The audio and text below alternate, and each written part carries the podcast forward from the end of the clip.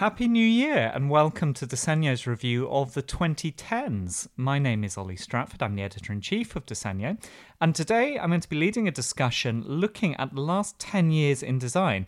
We're going to sift through a couple of developments in the discipline and phenomena, not necessarily the most important and it's certainly not exhaustive, but just a few things that have changed over the preceding 10 years that are worthy of note and discussion. To help me in this task, I'm joined by two colleagues. Hello, I'm Johanna Agerman Ross and I founded Disegno. And I'm Kristina Rapacki. I'm the deputy editor of Disegno. So maybe to kick us off, we should start at the beginning. Johanna, you founded Disegno in the first part of the decade, 20, 2011. What did design look like at that time? I appreciate that's a broad question, but maybe you can give us a little bit uh, lay of the land. So although it sounds stupidly obvious, it was just off the back of the 2000s. And why that's significant is because in the early part of the 21st century, I think design saw a very big push in terms of uh, the media that existed around it, the number of people that worked in that field. Um, it became ever popular as a degree. Uh, it became ever popular as an occupation. Um, but then came 2008 and the financial crash, and I think that in 2011 we still saw the aftermath of that. So you had a decrease in building, you had a decrease in in manufacturing, and you had less jobs, um, and you had less opportunities in the field. So I think that 2011 was at the cusp of something starting to happen and something starting to look a little bit different again. Is there a change in the role of the designer? Because I suppose traditionally, anyway, a designer is someone involved in production and consumption. It's typically creating objects for the market. Um, this decade, I think it's become more and more apparent that we have problems with overconsumption. We need to consume less, we need to produce less. Does that drive a change in how um, designers see themselves or what their role is, or is is there an anxiety around that role of the designer being seen as someone who is complicit within that production and consumption cycle? Well, I think this comes very much from the history of industrial design. You know, we are in the first century where the industrial designer actually faces these issues properly. I think that in the 20th century, the designer was complicit with the industry because that was the role of the designer. The designer was there to add value to companies, was there to produce products for industries, for example, that post war all of a sudden needed things to design and sell. So there was also this enormous belief in uh, designing your way into a more equal society where people could afford everyday items like uh, the Ulm School and Max Bill, you know, had a a very progressive idea of what these these products uh, could do for people. Exactly, and I think that in the 21st century, it's the first time that designers are faced with the issues that this prior role put them in, in a way. So they all of a sudden now are faced with mass production, overconsumption. We need to produce less, we need to consume less. So the role of the designer therefore changes. Many designers that I speak to today, uh, you do get a sense of a kind of a very strong sense of ambivalence in them uh, about what they do, and if they can find ways around the uh, established models of production either by creating a small sort of on-demand production studio that uh, where they kind maybe complement that type of work with consultancy. And so they're not contributing to you know churning out masses of useless products but uh, but producing on demand and also young designers who are working with things like uh, offcuts and uh, having using that as a sort of um, as a design principle that they uh, don't budge on. So like they won't use any new materials. Like there's um, Malmo Upcycling Service as a collective of um, young Swedish designers who only use offcuts uh, and waste materials from the um, from the factories in southern Sweden, where they're based in Malmo uh, or two of the designers at Design Parade that I spoke to earlier in 2019 who are using aluminium offcuts from, again, a local manufacturer. Like these are all ways in which it seems that young designers are kind of negotiating uh, this quite thorny position in which they find themselves. And I mean, we've done a feature quite recently of um, Fernando Laposse and his initiative Totomoxtle, which I think is again along those lines. It's actually not just looking at the role of giving form to a project, but uh, in his case, it's looking to work with local farming communities in rural Mexico, uh, reintroducing new types, well, rather old types of corn that is not really any longer economically viable for farmers to grow, but he incentivizes them to grow a much broader and diverse crop in order to then use some of the not offcuts, but some of the um, the residues of harvest to create quite beautiful and intricate wood veneers or corn husk veneers. So it's sort of saying you get on the one hand um, a food product, and from that you also can produce something that adds value to the material that otherwise would just have been thrown away and discarded. So I think that that's very interesting that we have um, a lot of designers that sure they put themselves in the bigger picture. As you said before, Oli, they don't. They're not just responding to a manufacturer's need, but they actually think of the full structure and the full system that they exist within.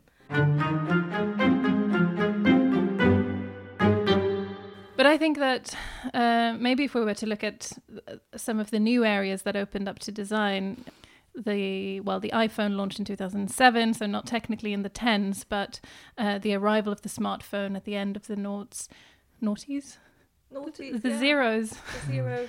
So yes, even though it didn't launch technically in the tens, um, the the smartphone, its real impact on the way that we um, that we live, that we travel, that we navigate and negotiate cities, the way we work, app based labor, um, and the gig economy, like all of these things came out of this particular piece of product design. Uh, and also, it opened up new new areas of graphic and interface design uh, that are really interesting, and that's something that we've been writing more and more about in Disegno uh, as the decade has gone along. I, I think I think it would be hard to argue it's not the most significant typology of the 2010s. Probably, if you're looking at its general influence, everyone has one, and I, I think it has changed a lot the role of the designer. As, as devices, they've been extraordinary acts of condensing down so many different typologies and objects into a single casing. So, what a smartphone, it, it's an A to Z. It provides your maps. It's also the way you access information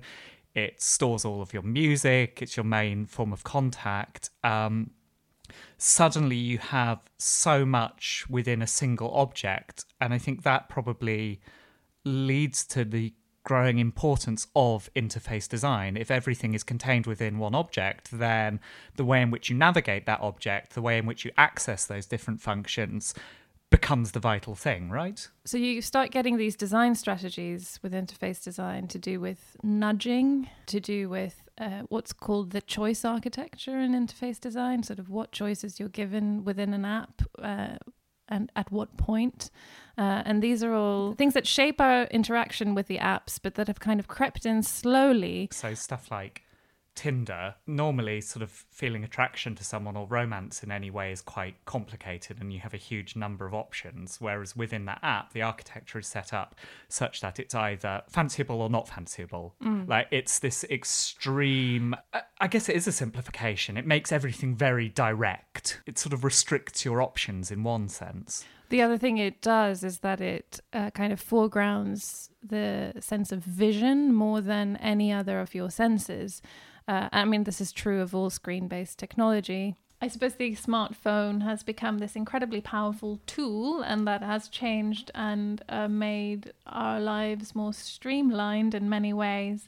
But then I think something that's become very obvious in the tens, especially towards the end of the tens, is the kind of financial model on which this uh, this technology works and even though it's used almost like a public amenity and many things like many public services you like you were setting out you, you, you simply need this this uh, piece this product in order to access them then it, it these are products that are produced and owned and have proprietary software that belongs to companies and of course they need to make money. Well, you touch upon that the smartphone has become an essential piece of kit for interaction with society, that you can't get away with it in the same way in which search engines have, for instance. So, Google is a company, but it's now also a verb, and there's no alternative. You cannot move through society without using Google, or, well, you can, but at great pains. It's hardly natural.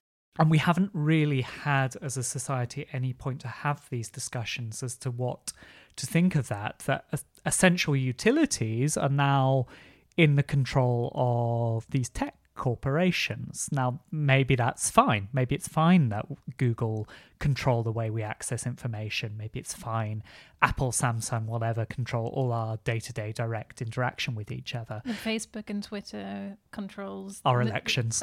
um, but yeah, it's maybe something where, as a society, we ought to reflect on that because it's not a given. There would be alternative ways to arrange that. The second half of the decade saw uh, a shift there in, in how we talk about these companies and how we think of them. Um, Mark Zuckerberg appearing in Congress uh, played a big role in that. There was also, I think this was last year, right? Or possibly 2018, when the co founder of Facebook wrote that uh, explosive op ed in the New York Times about uh, ha- breaking up uh, Facebook's monopoly uh, so splitting it into smaller companies. This has kind of come more and more to the fore. And in terms of design, it's also interesting to see that in the United States, there's currently two bills uh, in that are being reviewed in the Senate. Uh, one is called the Detour Act, and the other one's called something else to do with um, persuasive design. And these are Republican and Democrat coming together to try to legislate around design of these interfaces and the ways in which they are manipulative, addictive, make us buy things that we don't want, so-called dark patterns in in the kind of interface design language. I think it's difficult to ignore though even for Republican senators what the nature of technology and the way you design with it is. So Apple when it becomes this sort of figurehead for design and technology, a lot of that's based on the hardware design they have. So Jony Ive and his team seen as putting together these terribly desirable, minimalist, sleek, beautiful products. And towards the second half of the 2010s, Apple, I think, does less hardware. Well, it still produces a lot, but the designs, there may be more slight updates and tweaks upon existing models. And Apple's newer output is much more focused around things like service design and content creation. Mm. So they put a lot of work into their music platforms. They launch Apple TV and are producing television and film. And so when even this sort of bastion of design tech technology, Apple, is maybe a bit less focused on product and objects and is more interested in this data side and service. I think that's a clear sign of where things are going. It's also interesting you mentioned Jonathan Ive there. He obviously stepped down from his role as head of the design team uh, from Apple in 2019. And I think that is very telling when he started releasing the new designs for Apple laptop computers uh, and desktop computers in the late 1990s and early 2000s that really set a new tone for how the shells of these products look. And it became the the goal for most technology brands to aim for. And i think that it's interesting that you say that apple potentially have in some ways reached a peak in terms of its external form and now it's really looking inwards. These very powerful tools that we've been given to play with are, are not not not on our side necessarily and in fact it's in their interest the the makers of these products and platforms to keep us on them for as long as possible and they're I mean, this is where it becomes interesting from a design point of view because there are lots of design strategies, both in the interface design to keep you on there for as long as possible, but also in the algorithms, the type of uh, content that gets uh, shared on your timeline is uh, is often designed to to to to rile you up, basically to keep you on there and keep you engaging for as long as possible, because the click is the unit of attention, and that is what, say, Facebook or Twitter can give to their advertisers to show that you you've interacted. So uh, I feel like the 2020s we're all going to stop doing social media, maybe. and my theory is maybe we'll start doing newsletters instead. because they're they're really nice. Like it's really nice to receive a well uh, crafted newsletter. I'm not sure if I agree.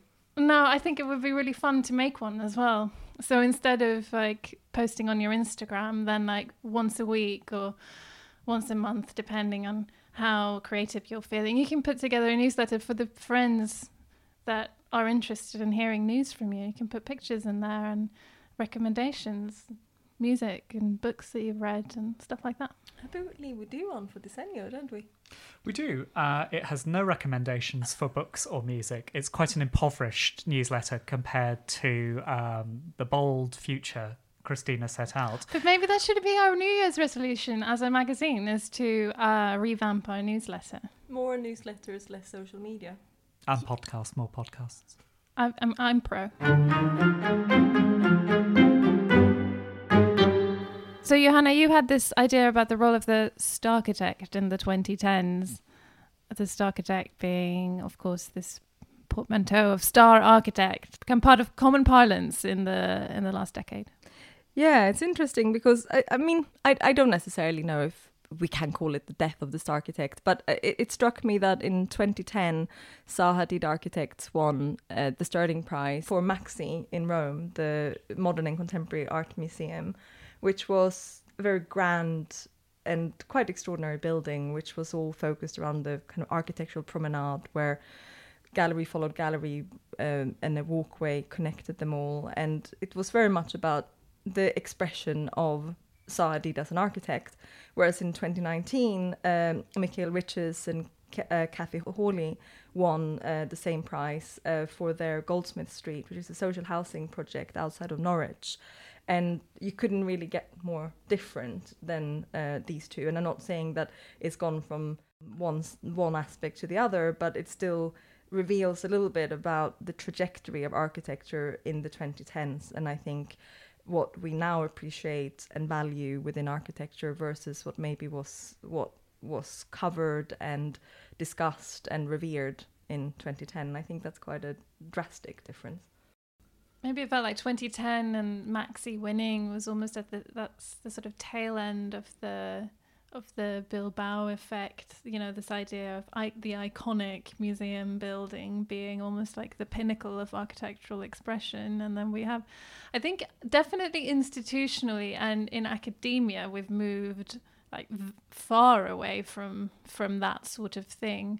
But I wonder if, like, commercially, the star architect might still be alive and kicking. Like I'm, I'm just thinking about you know Hudson Yards in New York, like Thomas Heatherwick's vessel, even though it was, I mean, it's telling that it was widely ridiculed, of course, but um, this was this was the um, uh, the big insta- architectural installation in the uh, the, uh, the new development on Manhattan in New York that opened last year. But yeah, I'm thinking Thomas Heatherwick, Big, and all their project. Zaha Hadid. I mean, Zaha Hadid passed away in, in 2016, so in the middle of of the decade. But but you know uh, the studio is still going strong and just you know uh, the Daxing International Airport in Beijing just opened uh, at the end of last year. So yeah, I don't know. It feels like almost like the the grand like the the big developers are still enamored with the star architect, whereas academia is like there's almost been a, a divergence there, quite a quite a stark uh, divergence between what's happening in, in institutional architecture and academia and what's happening on the developers' drawing board. Yeah, I think the claims of the death of the star architect are somewhat premature. I mean, if you look at the Stirling Prize, okay, in 2019, social housing one, as you said, in 2018, it was Foster and Partners with the Bloomberg Centre. Now, if you're talking Bloomberg offices or whatever it's called, if you're talking about huge, grand statement buildings that don't give a toss about context, the same names still come up again and again. Christine, you mentioned Zaha Hadid died. Um, the practice, like you said, still wins a huge number of commissions. Foster and Partners still a huge number of commissions, as Herzog & de Meuron it's not as if these big boys ever went away, really, although, as you say, perhaps there's less critical celebration of them. Simply, if you look at the kind of things that get built, we still have a housing crisis in London. There's still a lack of affordable housing, there's a lack of community spaces and funding for that. Whereas what you get endlessly are these fairly faceless developments going up um, that offer slightly bougie living for yuppies is a very dated phrase, but that kind of thing. They're um, back. That's our prediction for 2020. So may- maybe the those huge names aren't so vaunted, but if you're talking about star architecture of these grand statement buildings that largely serve a wealthy class and don't really give a fig about the surrounding city, that I don't know if we've moved beyond. I guess one of my observations around the 2010s was the rise of the Biennale, especially the Design Biennale. I think there were also a few architecture biennales that started in, in this decade that have done really well, such as the Chicago one. But for me, what was interesting with this was that there seemed to be a desire to discuss design especially design rather than architecture in a new format on a new platform. Um, I think that we're really used to the format of the design fair where you d- show new products, but to actually critically engage with design as a academic and intellectual topic is something that I think came to the fore in uh, the 2010s. And I think there were some really good examples and some really bad examples. Um, don't know, Kristina and Ollie, you both attended some. What, what do you think? I'm trying to think because there have been so many in, the in the past few years. So the, I mean, the big one for us, we're London based, uh, is the London uh, Design Biennale, which uh, is run by the same people who run London Design Festival and kind of latches onto it as well, uh, temporally, I suppose, uh, every two years. Uh, so it sort of extends the entire month of September into a London Design. Um, extravaganza. I think as a platform, there's an amazing potential there. I think some of the curators who've worked on these things are super impressive. It's a platform to get design out there and to exhibit some some really worthwhile projects that maybe don't find a natural home on quicker platforms like Dezeen. Um, I think the trouble with it sometimes is how do you make how do you make sure a Biennale interacts with that wider public and doesn't just become an echo chamber for the industry to show the same projects again and again and to have the same debates? Um, and that's not an easy thing to solve. How do you make sure that one of these Biennales feels satisfying for those who already know a huge amount about the discipline, but also accessible and inspiring for people who perhaps haven't come across architecture and design before? And also, how do you manage this idea of legacy? Are these biennales just there for a month and to start conversations during that period? Are they meant to launch projects which have a much longer lifespan?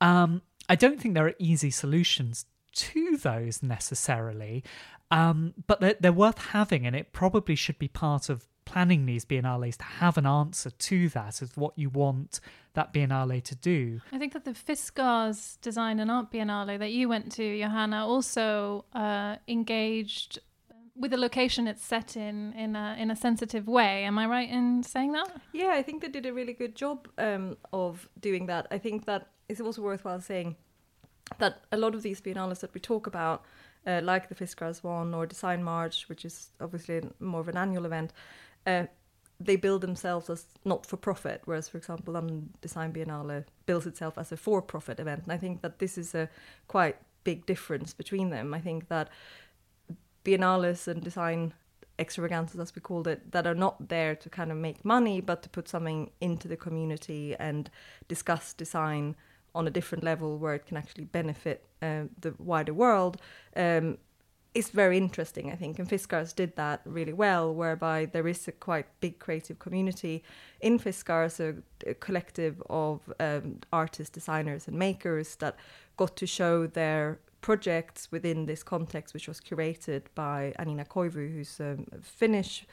Uh, by origin uh, curator, but now lives uh, between Italy and Switzerland. So offered a kind of another perspective on this small locality, which is a very um, a historically important site um, um, for uh, pr- producing uh, works in iron um, uh, from the 18th century onwards. Um, I was just going to say also uh, Mariana Pestana's uh, curation of the 2020 Istanbul Design Biennale, I think definitely looks at connecting much more with the community in which it's um, uh, set, um, which is of course Istanbul, um, and I think that that promises to uh, maybe do something a little bit different there, where it's not just about bringing people into the Biennale for the opening um, weekend and then kind of let go of it, but actually about building momentum within the city itself, which I think is very important and vital for all these uh, biennales to consider.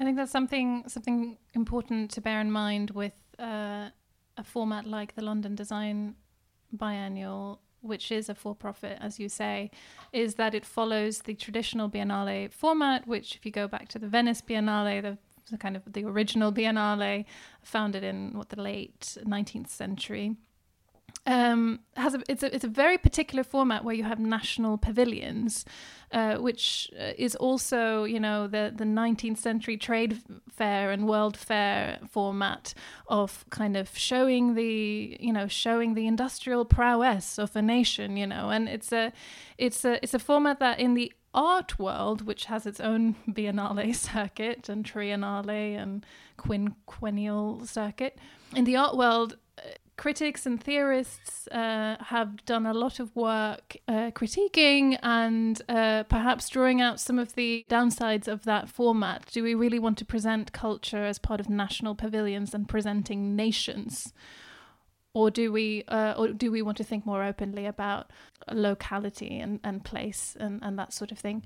Um, and then the other thing with uh, with that original Biennale format is that exhibitors pay to exhibit uh, and need a whole amount of funding. There were some interesting revelations around that last year. I think that both Artnet and Apollo magazine published quite in, insightful um, reports on the cost of this and who can afford it, and actually, it really shapes what we see in the end. Who can pay uh, to be part of it? It's not necessarily as democratic and open as one might be would hope. Absolutely, and it depends a whole lot on what what the ex- uh, individual exhibitor gets in terms of the institutional support and funding from their country, whether it's a cu- cultural organize a big cultural organization with lots of money, or an embassy, or if it's private, but you know, smaller private bodies. There's a a huge variation in terms of how each pavilion is funded. Uh, and what it can do, but it's presented on the Biennale stage, let's say, as if you're comparing like with like, nation with nation, and and um, and then it's with the London Design Biennial, the the confusion is compounded by the fact that some pavilions are countries, and then there's a few pavilions that will be like a city has has decided to buy a pavilion, or even a brand has paid to have a pavilion, and it's presented in the same way. So you're comparing, you know. a country's supposedly a country's design representatives with a brand. You know the biennale also has um, and this is not just the london design biennale of course this is a, a, case with with any event like this but they will have specific contractors that the exhibitors have to work with uh, whether that's you know uh, carpentry or whatever, like or printed matter, that you ha- you're you're very very restricted to working with these specific people, and that's also part of the kind of money making machine of the Biennale uh, structure.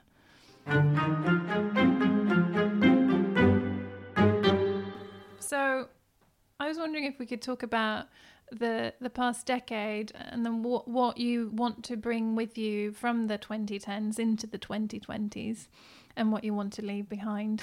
Um, I think the thing I would take forward is the appreciation that's emerged for failures within design and the unexpected consequences of design. So I know the MAK in Vienna, in its um, permanent collection of contemporary design, has um, a cabinet devoted to failures and designs which maybe succeeded by their own lights, but which had unfortunate consequences. So I'm trying to think of a good example they have. Um, oh, so they have a chair. I've forgotten the name of the designer. That's very interesting. It's made from just sort of lots and lots of old fabrics all lashed together. Uh, and it's it's a really interesting piece, but it's impossible to ship because it's so heavy. So that that's quite a whimsical example, but there are other more serious ones.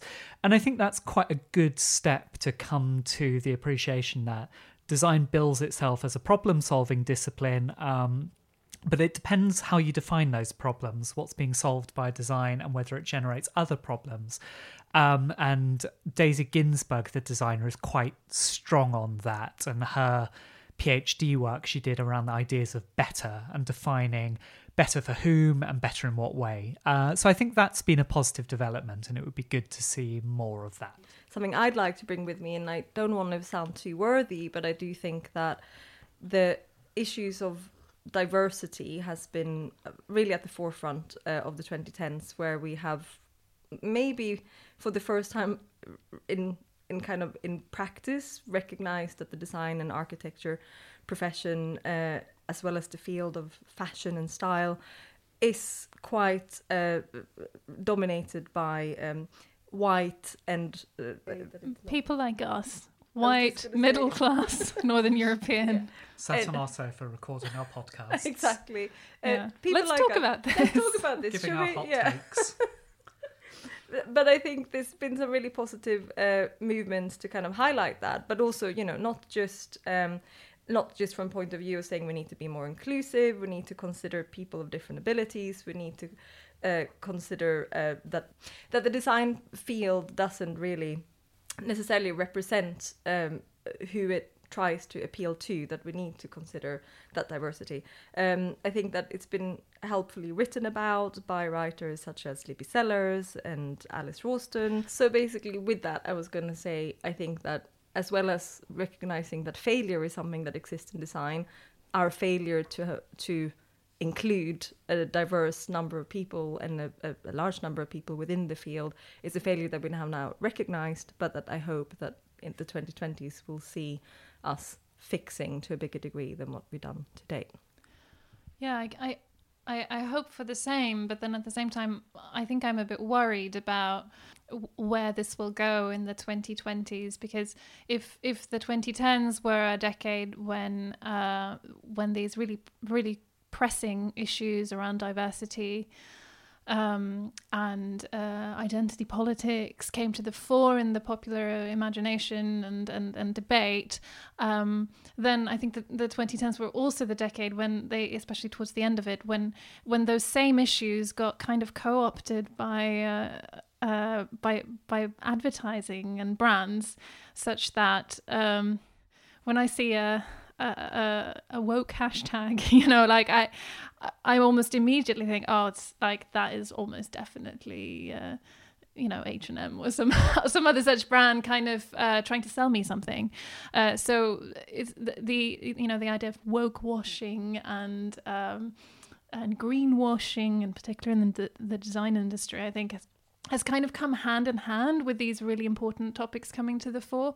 So i I'm I, I I wonder how that will play out. Uh, whether that will then create a new space for real activism to happen, uh, or if it will actually uh, work against those causes. I I, I think it uh, comes up to people like ourselves or a publication like the Disegno to call those things out as and when appropriate and possible. I also think that there are people out there that does that. I think that there's a wonderful example, um, for example, the social media handle Diet Prada that I think does that brilliantly for the fashion industry. And I think that does it in an entertaining way where you just go, what on earth were they thinking? But it becomes, um, you know, an important stance, but likewise a bit of kind of titillation while you're flick through your Instagram account. You know, so yeah. I think that I think that I think that there's being aware of it and calling it out. I think is the best we can do. You mentioned Diet Prada, um, and that made me think of well, the thing that I would w- want to take with me, and it's maybe not so much. Uh, well, it is and it isn't a design issue. We've actually done a piece, uh, an article in the magazine about um, meme design and meme culture, but I'd like to take uh, internet humor with me into the 2020s. I think it's sort of shown, well, certain certain strands of it anyway, of collective humor that mm, loops back on itself, develops its own whole, whole universes of comedy within within a single meme or a combination of memes. It's this great creative um, comedy project that that happens online, and that makes me feel better about social media after a decade, where frankly social media has shown itself to be. Um, uh, to be deeply sinister. So the kind of collective creative force of uh, of funny people online, I'd like to to take with me into the twenties. I think this brings us full circle to an extent, though, back to that idea of not thinking of a single design as wholly successful or a whole failure. That it has different strands. So internet humor, yes, it's been a glorious, important shift, and there's so much to like about it. It also has an incredibly ugly side. It's been Oh, the yeah, sort of hotbed for a hell of a lot of online bullying, uh, misogyny, racism, pretty much every form of bigotry you can get going. And also, they do form these very insular little pockets. So everyone ends up moving round and round in circles, making the same jokes and only speaking to people who already share their opinion. So it brings a lot of good, but it brings a lot of bad as well.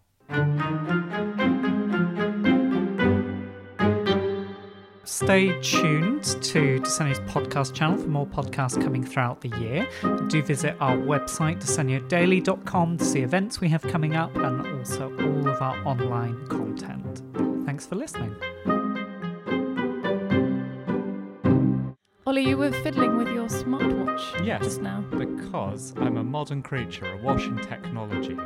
Uh, no. Can we not do the smartwatch intro? This episode was produced by Evie Hall, edited by Kristina Rapacki, and with music by Zapsplat.